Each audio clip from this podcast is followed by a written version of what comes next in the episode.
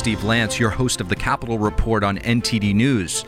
If you have not done so yet, please hit that subscribe button to stay up to date with all of the latest news coming out of the nation's capital and beyond. To further analyze the risks of Chinese companies purchasing U.S. land, Cleo Paskal is with the Foundation for Defense of Democracies, and she joins us next. Cleo Paskal, thank you so much for joining us on the Capitol Report. Pleasure. Thank you for having me. Cleo, companies uh, linked to the Chinese Communist Party have been buying up U.S. real estate and land. Uh, now there's cause for concern about China purchasing U.S. agriculture, most recently, a large purchase in North uh, Dakota. Uh, is there any cause for concern here? yes, Mul- multiple causes for concern. So there's first of all there's the fact that it's agricultural land, uh, and we know that China has a, a sensitivity, let's say, to uh, to food supply. Uh, which means that they're perfectly happy to debilitate American food supply if it uh, enhances Chinese food supply. And the other is, of course, the location, uh, which is uh, near a base. This is something we've been tracking for for very, very long time. I remember I was in the Kingdom of Tonga and I saw um, a Chinese clinic opposite the entry to the barracks of the uh, Tongan Defense Forces, and uh, talked to some Tongan colleagues about it, and they said Oh, yeah. And we think that the woman that runs this clinic is PLA, and she set herself up right opposite the entrance to the barracks so that Tongan military, when they get a sore shoulder or whatever, go over to her clinic for treatment and a bit of a chat. Uh, they don't realize what they're doing, but she certainly does. So we know that this is part of a very entrenched pattern um, of locating uh, what seem like commercial inst- installations near pieces of critical infrastructure or militarily sensitive in- installations in other countries. Cleo, in the early 2000s, the CCP was busy buying up rare earth minerals in Africa while the U.S. was distracted uh, fighting multiple wars. What can these types of comprehensive power policies, as you've called them, uh, lead to? Yeah, so this is actually China's policy of uh, comprehensive national power is overt. This is in the Chinese think tanks. China ranks countries around the world in terms of relative comprehensive national power. It's an empirical metric, and uh, an incredible range of different factors go into it. Things that we wouldn't consider parts of power, like, for example, agricultural resources. They have military, economic, intellectual property, but all of these other things as well. So, in that sense, um, feeding all of these things into the Chinese system or a system that China can control increases China's comprehensive national power and decreases the comprehensive national power of the target countries. So, this is very much consistent with the driving force behind a lot of their foreign policy decisions. Now, the FBI director just called China the biggest threat uh, facing the West warning about stealing technology. Uh, does the threat, it sounds like it obviously does, go beyond uh, the theft of intellectual property? And what is your take on the FBI director's warning? Uh, it was great to hear it, and it was good to hear uh, the, the UK MI5 director uh, reiterating it as well. It's something that everybody knows. If you talk to the people in North Dakota, they're very concerned about this farmland purchase as well. Uh, we we know this on the ground. If you're anywhere near any of these Chinese installations or commerces, or if your uh, community has been destroyed by fentanyl or anything like that, you know what China's comprehensive national power push looks like. How it uh, it's parasitic. It sucks everything good out, all capital, intellectual property, research, brings it back to China and leaves behind it a devastating trail of destroyed communities, families, and countries.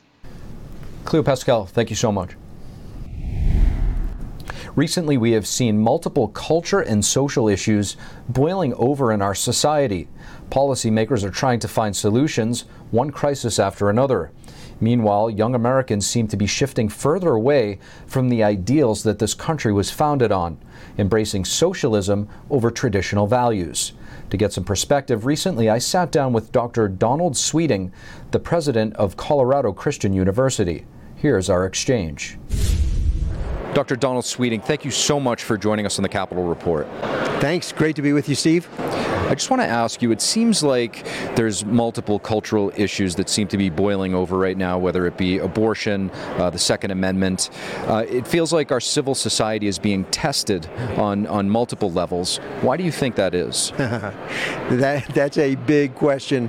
I ultimately, I think there's a spiritual solution at the bottom of it, and uh, I go back to uh, Solzhenitsyn's Templeton address, uh, where he said he was talking about what had happened in Russia, and there was the two old women he listened to, and they, why did all this happen? The Russian Revolution, the breakdown of their society, the 60 million killed, and the women turned to each other and they said, ultimately, because men have forgotten God. And it sounded so simplistic, you know, like two old women talking, but Solzhenitsyn said, when you look at the macro picture, that's what's going on. We are we are losing our bearings as a, in Western civilization.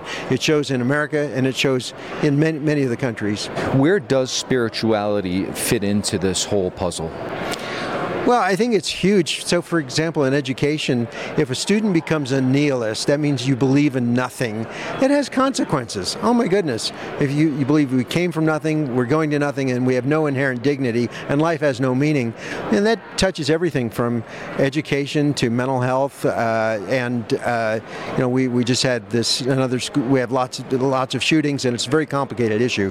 But uh, we forget that when people have no meaning, uh, they they go to desperate measures, and uh, the the purpose and the drive for education, everything breaks down. I've heard you say that ideas have consequences. Can, can you yeah. elaborate on that? Yeah, I can. Uh, I didn't come up with that one. That was Richard Weaver, who in the 1940s, as a University of Chicago professor, English, uh, wrote a very powerful book that's been a conservative classic. Ideas have consequences, and he was saying that um, the ideas that get in the minds of young people and the place of education is so important, and what what shapes their minds in college will be uh, shown on the streets. You know, in a generation or so, it's going to show its fruit down the road, and so it's important to train hearts and minds. That was Weaver's passion. And do you see that translated into our universities uh, oh, nationwide? Uh, yes, we see the rise of socialism um, and the return of this. Why is this? Why are we seeing the younger generation buy into socialistic ideas and attracted to Marxism? Well, it's because it's being taught at so many universities, and and it's being taught while the history of Marxism is not being taught. You know, we're not teaching history, but we're teaching ideology, uh, and again, it's showing up in the streets.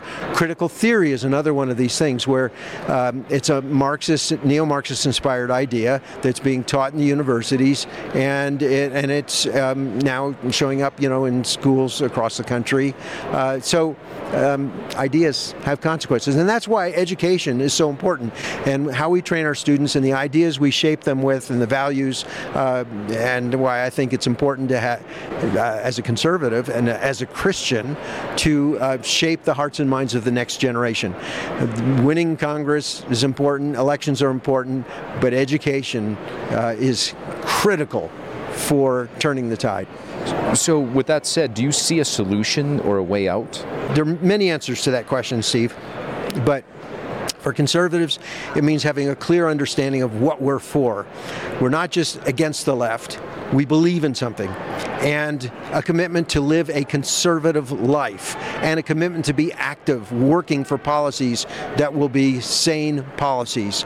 Uh, I see a, resur- a, resurgence coming, a conservative resurgence.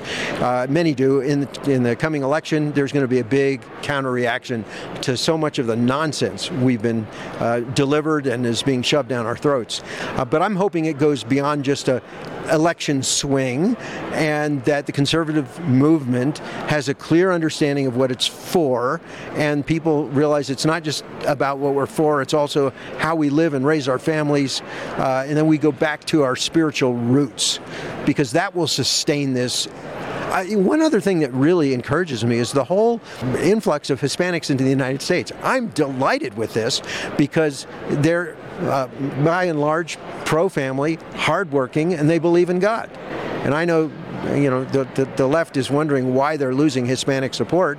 I think it's because they're looking for policies that uh, reward hard work and strengthen the family and are not um, always trying to eliminate God and spiritual things from uh, public life in the public square. Dr. Donald Sweeting, thank you. Thanks for having me. I just want to thank everybody for listening to this episode.